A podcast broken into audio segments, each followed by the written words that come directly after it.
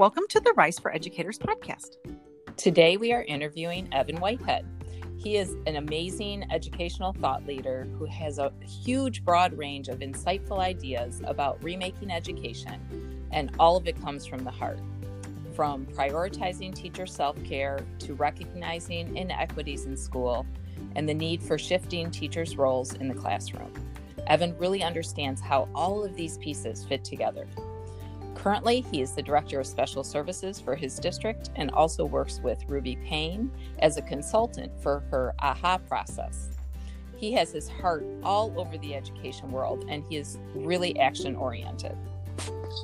We loved our conversation with Evan and we hope you will too. Welcome to episode 44.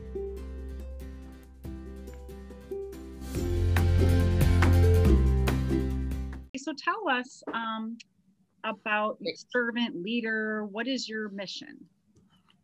Well, you know what? I think it's really about like we're in the we're in the people business, right? No matter what people say, you know, um, at the end of the day, people are our product, whether it's little people or big people, right? As instructional coaches, you you work with adults, right, who opt to ultimately have an impact on the students you know and then if you're a teacher classroom teacher you work with um, the students but that's that's our work that's our bottom line. And at the end of the day right we are in our positions to serve other people right? Um, so just because one has a title as a you know administrator principal assistant principal whatever it is at the end of the day your job is to serve the needs of others you know whether they're the people that are in your in your building or the families as well in your community. So to me, I mean, that's always kind of what I what I've been and what I do, you know, even, you know, in my private personal life, you know, that's always just my personality. Um, you know, and I think there's really is there's no other way to do the work that we do, right? You can't you can't do it any other way. Um, you have to understand that that you know you may be leading people, but you're still you know through your leadership you can serve them um, in the best way possible. Mm-hmm. That's really interesting, Evan. I love that perspective because I think that's so true. You know, education is so different than so many other fields because you really see the fruits of your labor in front of you and you get that feedback every single day, whether it's with students or, you know, in our case with our teachers or in your case, you know, in your leadership position. You know, we really are talking about students all day long. So, right. yeah, I, I see that. Um, you know, we're in a little bit of a precarious position this year with everything that's going. No, no way. Cakewalk, right? so through this, you know, and being a servant leader, um, how has that impacted how you've, I guess, gone about your way this year when there hasn't been really such like a roadmap to follow? Well, to me, there never is a roadmap, right? Um, at the end of the day, you know, the pandemic demonstrated to us that the roadmap we thought we had wasn't working anyway, right? We right. thought we thought we had everything in place. We thought that we had we we were prepared for any and everything, right? But the pandemic actually um, brought out and magnified the challenges that every school system had. Mm-hmm. That you were able to kind of like sweep under the rug or or try to hide, so to speak. The pandemic happened and, and, and you weren't able to hide. So if there were in, inequities in your district, they were magnified because of COVID, right? We saw we we see that. If there's if there are other challenges that you had, you know, everything's going to come out whether it's a challenge in in effective communication and collaborator in collaboration right? In terms of two-way communication be, between parents and the school, and then also just the fact of like you know, as much as everyone says, oh, we have a great relationship between between admin and our union, and then you know, and we have a great relationship with our parents, and well, did you do you? Yeah. Did you? Right? Because I think we're all seeing what happens when we we are pushed right into a corner and we have to make a decision, right? It's all self preservation. And what happens with self preservation is, you know, people are looking to survive. And oftentimes their survival mode, right, is the truth, mm. that comes out, right? When everything's fine, it's it's you know it's easy to be happy. It's easy to smile, right? It's, it's easy it's easy to get along with people. Everything's great. But when adversity comes into play, that's the true test to see, you know, if your relationships are solid. What's the foundation of that relationship? Because if you are truly especially working with people right? Once again this is a we're in a business of people. When you begin to make deposits in terms of social capital right? Mm-hmm. are you able to, to do withdrawals when the time is ready?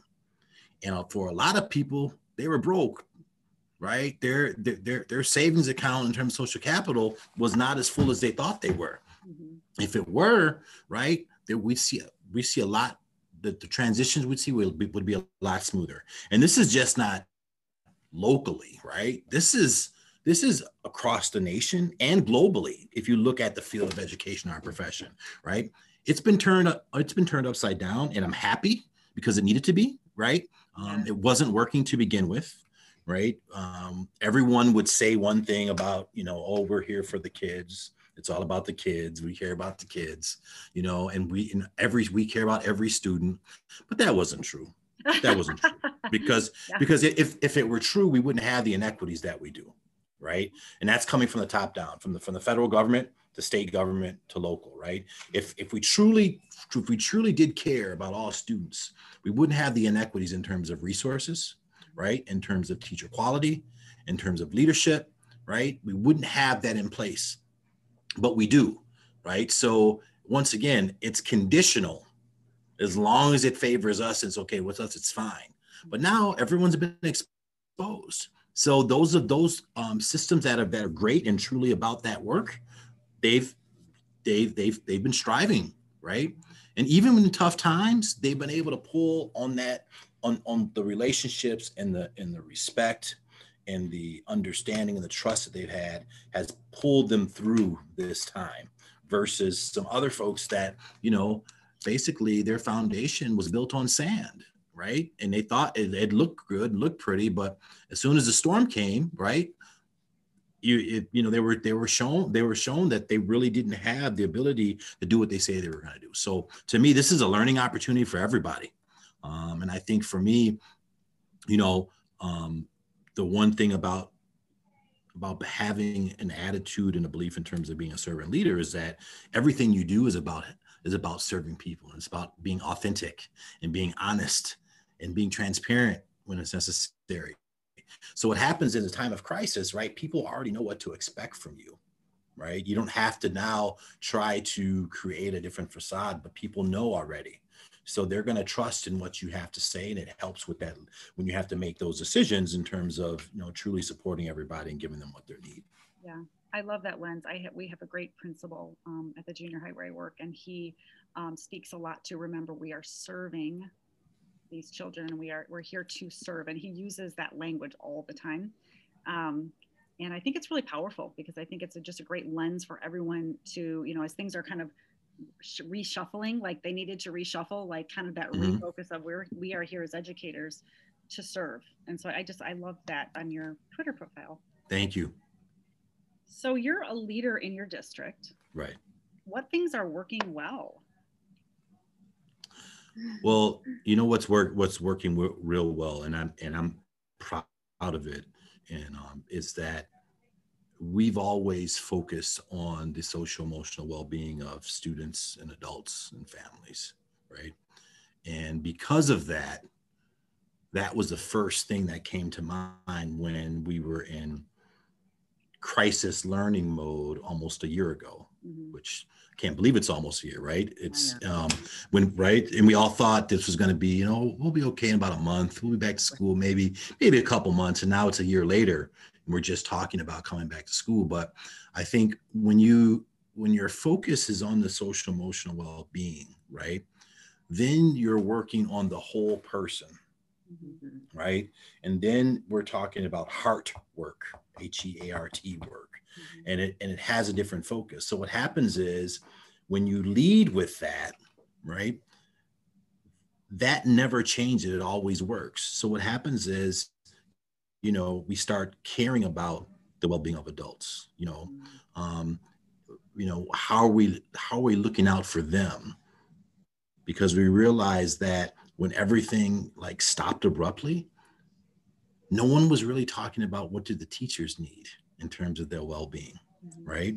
And you all know in conversations now you know that there are a lot of educators regardless of their position title role in its district that are having mental health challenges you know and that's and that is a hundred percent real. And i think we've been very proactive in supporting our educators in that realm you know during when when the pandemic first hit um, my friend and i who's a who's a global educator her name is kavita tana we came together and created a program called the alphabetic survival guide for covid-19 and what we did we went through every letter of the alphabet and um, we would we would go three times a week and we would have a guest speaker come in choose a letter of the alphabet and talk about an experience or a word that fit that that had to do with mental health and well-being. Mm-hmm.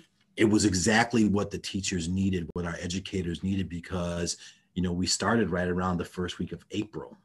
The conversations that my my friend and I had, and her in particular, because she was actually in China, in Beijing, at the epicenter of COVID, oh, wow. and then left and, and went back home to London, and you know she it, she was frustrated because no one was talking about what are we going to do about the teachers the educators right okay. no, like it's just it was like an afterthought like almost as if we're superhumans and we can just endure anything and it's going to be fine we're going to be okay which is not the case so so i just i you know i i jokingly said so what are you going to do about it and that's kind of become you know um, kind of the running joke or, or one of my famous quotes when when people have something they want to do, whether they're complaining or they want to make a change. I just I I push them. So okay, that's fine. So now what are you going to do about it? And that's what we did. We created this program, and um, from that program, we had such great feedback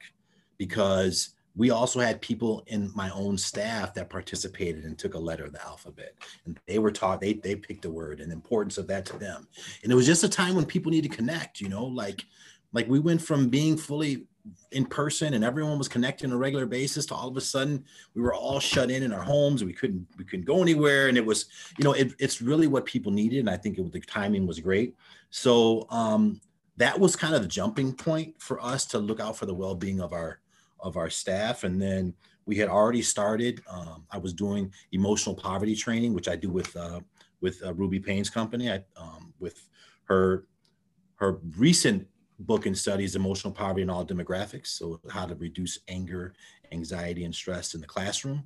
So, we'd already started that journey a year prior, and I was providing training to our staff. So, we were already starting to talk about social emotional well-being emotional emotions how to manage that how to navigate it how to work with students that have challenging emotions how to how to how we as adults right have things that we need to work on because if we don't take care of our needs, it's going to impact the students. So we were in a really good place. Um, I just have to say, and that's just because that's the way that we always did business mm-hmm. that allowed us. So when this came, it was just the same thing, right? The first thing was, are our families okay? What do our families need? right we made sure that you know everyone had wi-fi access and we had everyone had one-to-one devices and then it's just checking in with people how are you doing like you know how's everything going and that helped because then the work of putting a schedule together, right? And what that looks like coming back, that was taking, that was a lot easier because now people say, okay, we're on the same page, right? As a staff, we can have those conversations because we've been through something together and we understand what's going on. So during the pandemic, that that's worked for us. Um, I would also say that um, us, probably like some other districts and schools, we we realize that students can learn outside of the four walls of the mm-hmm. school right and we have diverse learners and a lot of students that we thought would not do well they, they're actually thriving in a remote learning setting so i think that's something that for us um, you know we want to we want to consider and um, you know another thing is that through our reentry, I created a, a document. I can share that with you you all later. Is that it's based on the CASEL um, SEL competencies mm-hmm. and through self awareness, self management, social awareness, relationship skills, and responsible decision making. And then there are key points to consider that we talk about when we have a reentry meeting and talk about what we need to do in our focus. You know, for self awareness, it's always talking about being cautious of the language that we use, right? Okay. The words that we use, they have power, right? Mm-hmm. And that as we're coming back to transition and into a hybrid model, um, we need to be cognizant of that, right? Um, because it's it's it's true that we may say something that could trigger another person based upon their experiences during this time. We have to be mindful of that. You know, um, under self management, you know, one of the things to talk about is understanding that behavior is a language, right? Oftentimes, nonverbal skills, cues that we see, we have to be able to pick up on that again, which we didn't like, you know, when you're virtual, it's a little bit different, but then coming back, right? We have to be able to recognize and, and understand and see that with with everyone else that we're working with because you may ask them, How are you today? And they say, Oh, I'm great, right? Body language, head down, eyes down, etc. They're not really great. They're not being honest with you. We have to recognize that, right? And understand that that's that's that's key. Um, and even our own body language, right? And our behaviors, um, how what that is saying to people um, when they're coming into the building. With the social awareness, right? Um, understanding that like this is an emotional process, right? Mm-hmm. And that, you know, we all have different energy every day anyway. You're speaking like, our language, Evan. Right. You know, but but you know, the interesting thing is that like the energy that we have, right, changes. And you know, there's been resonance that's taken place and the and the energy has been, you know, for us, it's got it's gotten to a place where it's balanced in our homes, in our working, in our which are our new work environments. Mm-hmm. But on the other hand, right, we haven't all collectively been in the same space at the same time in a long time. Mm-hmm. So now we're bringing all the energies that we had and how it was working for us previously. Now we're bringing it into the building, and we have to be mindful of that. Like, so if you or your family, someone in your family experienced, uh, you know, illness via COVID or a death or or loss of job, that's all energy that you're still carrying around with you, and you are going to bring it back into the space when we all come back together. So we have to understand that and recognize that and and help with that with the transition and, and understand that people are going to be transitioning at a different at a different pace and space mm-hmm. in terms of where they are. Everyone's not going to be in a great happy mood. Everyone is not going to come back with you know um, you know with bells and whistles and excited, and that's okay, right? That's okay. But we have to we we can't pretend that, that that's not the case. So that also goes with understanding those those nonverbal cues, the relationship skills. You know, the thing that that I always talk about, you know, with this graphic is that um, even though we're coming back in the same space, we're still going to be isolated, right? Because of guidance that we have. So I may be back in the building, but right, in terms of my social emotional connection with my peers and colleagues, I can't go to lunch with the person I used to go to lunch with all the time and yeah. come back in the building. I can't go across the hall and just hang out during our planning periods and we can't be as close as we once were physically and talk about those things. Like even though we're in the building, we're still doing Zoom, right? Or still right. doing some platform.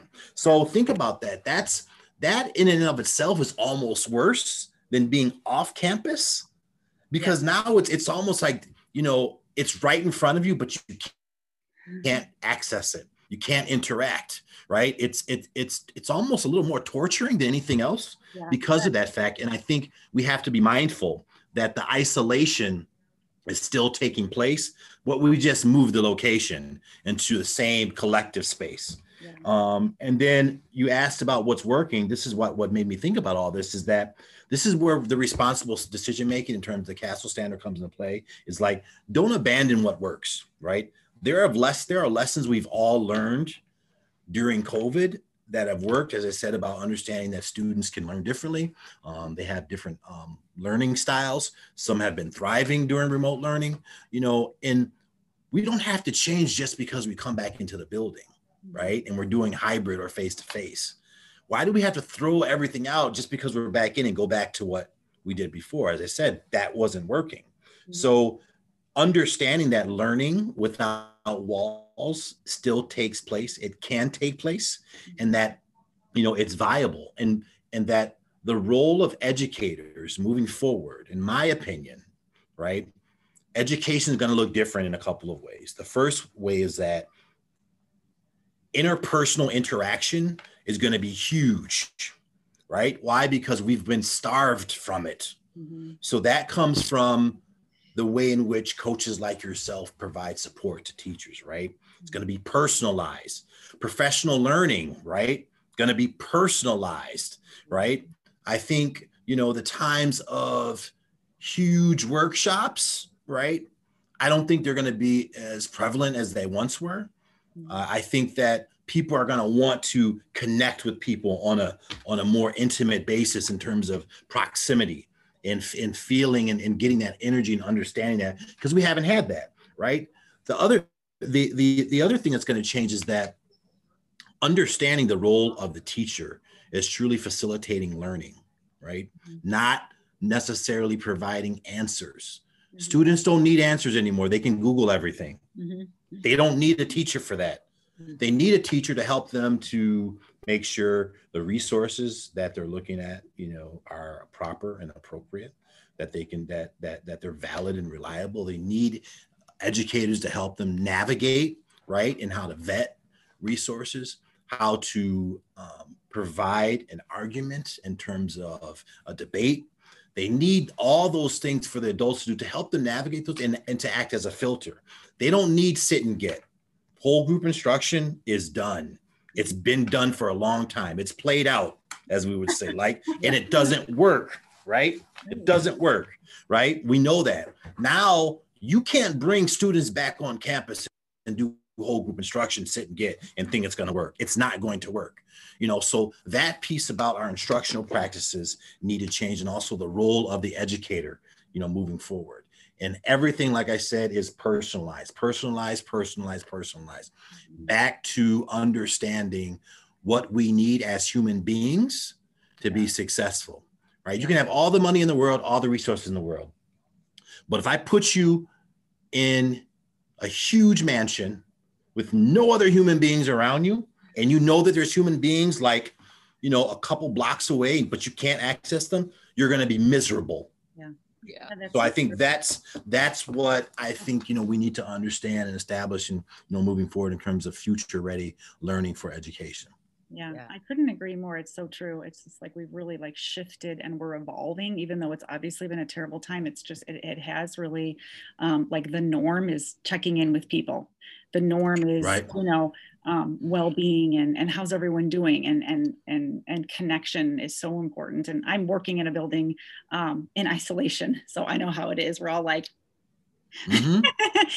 um, i'm imagining when you did your alphabet uh, social emotional learning that they saved the letter b for you well, of course, but of course they did. Yeah, of course, of course. so, tell us about that. So, um, so balance boundaries and breaks is my framework in terms of um, a lifestyle that you know applies to everybody but obviously started with educators being i'm an educator and um, you know it's rooted in mindfulness and also dialectical behavioral therapy um, i'm a mindfulness practitioner you know i meditate every day um, you know it, it, it helps ground me and it's and the the story behind it is that you know, there was a time in my life, in my career, personal, professional, where um, I hit the wall.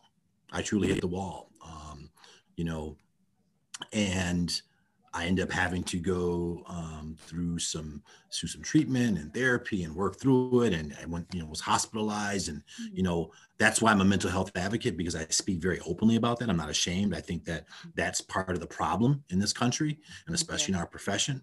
Um, but while I was healing, um, those three words, balance, boundaries, and breaks, became a theme. And I didn't even recognize, I wasn't self aware to recognize that. But those were the three areas for me that kind of got me in a situation I was in. You know, the balance meaning that, you know, understanding how to balance your time, energy, and efforts and providing it to people that are deserving, and then people or projects that are reciprocated as well. Mm-hmm.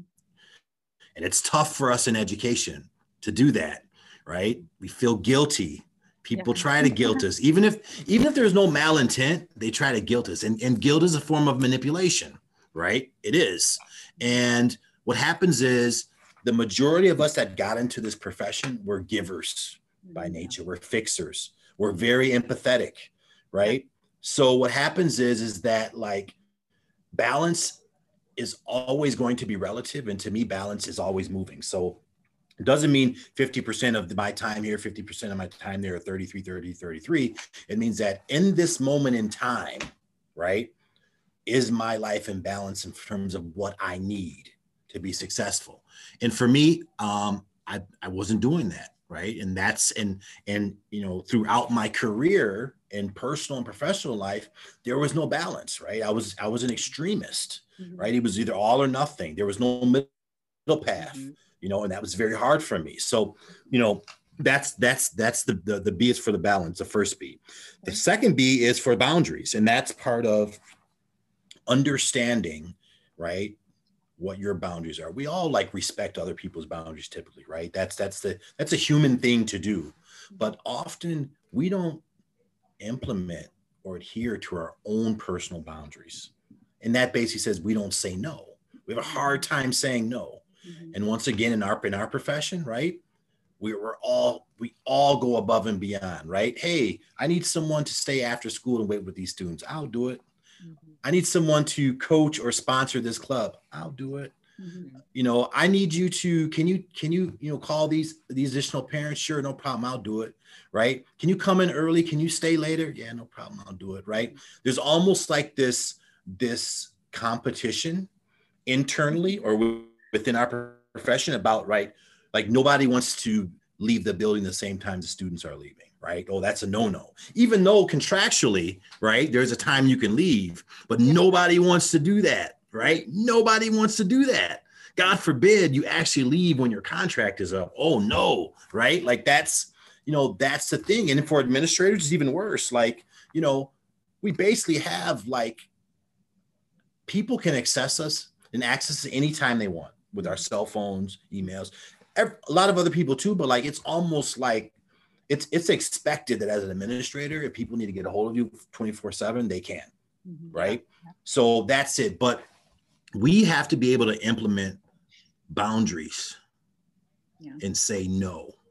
Mm-hmm. Right. Because even when there's no malintent, right, people and projects will drain you. Mm-hmm. They will drain you if you let them. Right. Yeah. If you, if, people only treat you the way that you allow them to treat you. Mm-hmm. So the first time you you you say sure I'll do it, I'll volunteer, right? And the second time you do it, well then that becomes your job.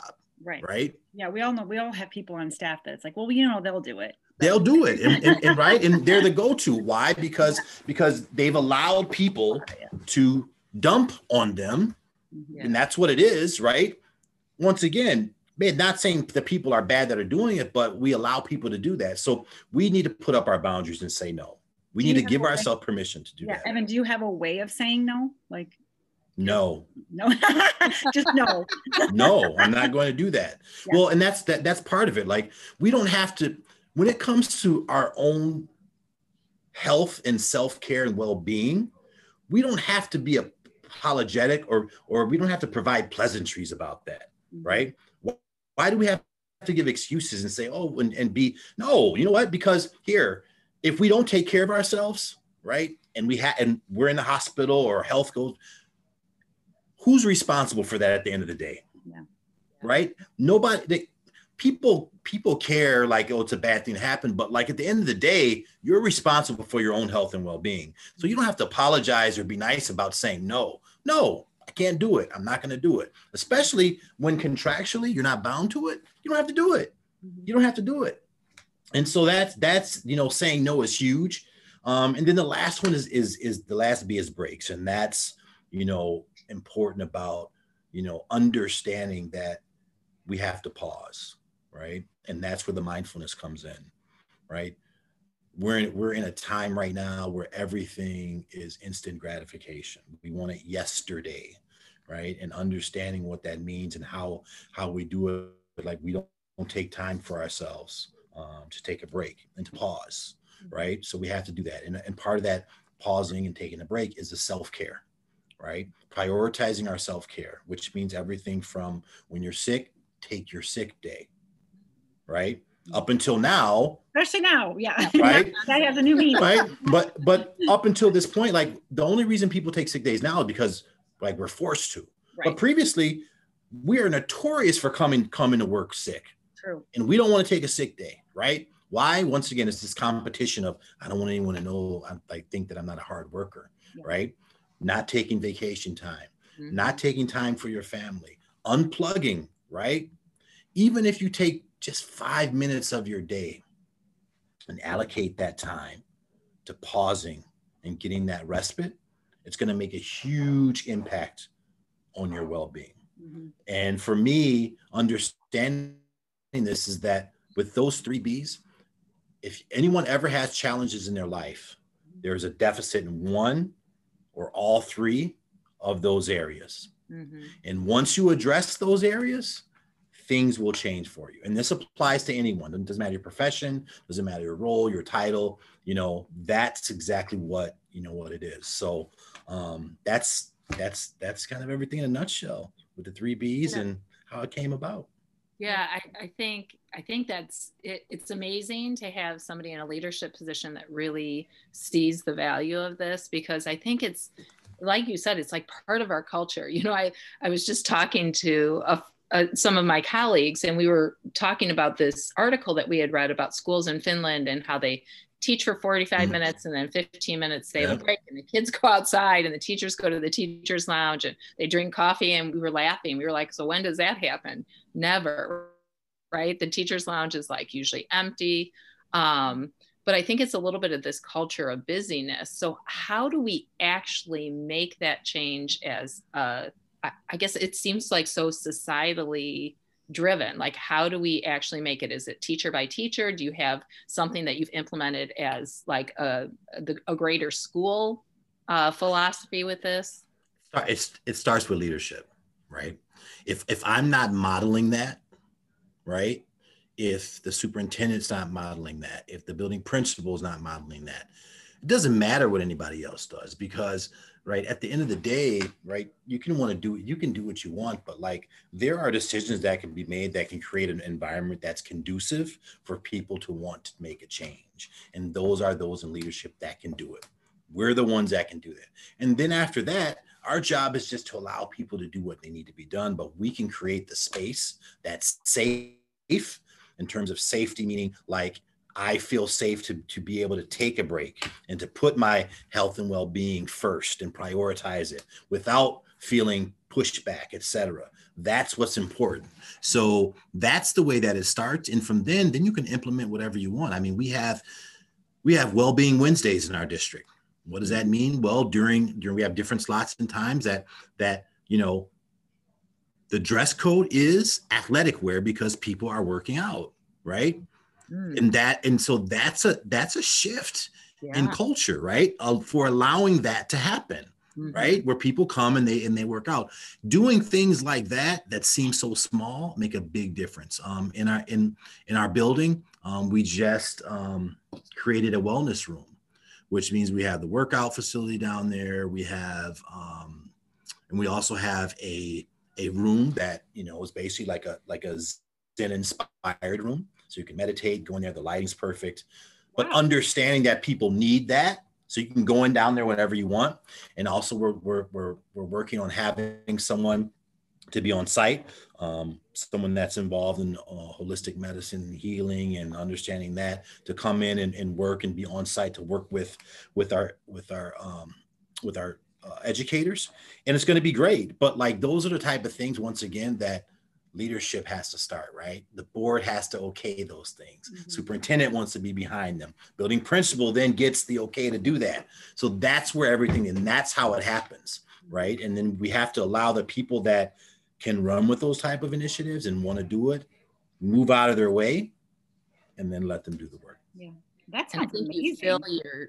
Oh, I was just going to say, I think when you talked about filling somebody's, you know, people's buckets ahead of time, like when when you make moves like that, I think that that's that's just what it does. It sends the message like we Yeah. really do care about you and your well-being. Yep. Yeah. Thank you, Evan, so much. You are just a wealth of wellness. Yes. I hope so. I try to be. Wow.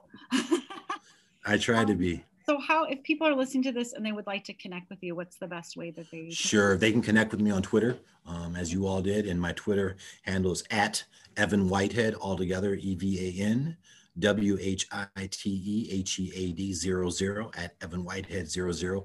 You can also contact me via email if you want to ask me about some of the work that I do and and some of the things I'm doing. You know, if you just want to you know bounce some ideas off me, or you know by chance you want me to to speak to your organization or district, et cetera, you can reach me via email. My email address is um, is Evan Whitehead one one at gmail.com. Evan Whitehead one one at gmail.com. Okay, thank you so All right. much for joining us today. Thank you. so much. This was Thanks for having me. very timely and lots of great information. So we, All right. we really appreciate it.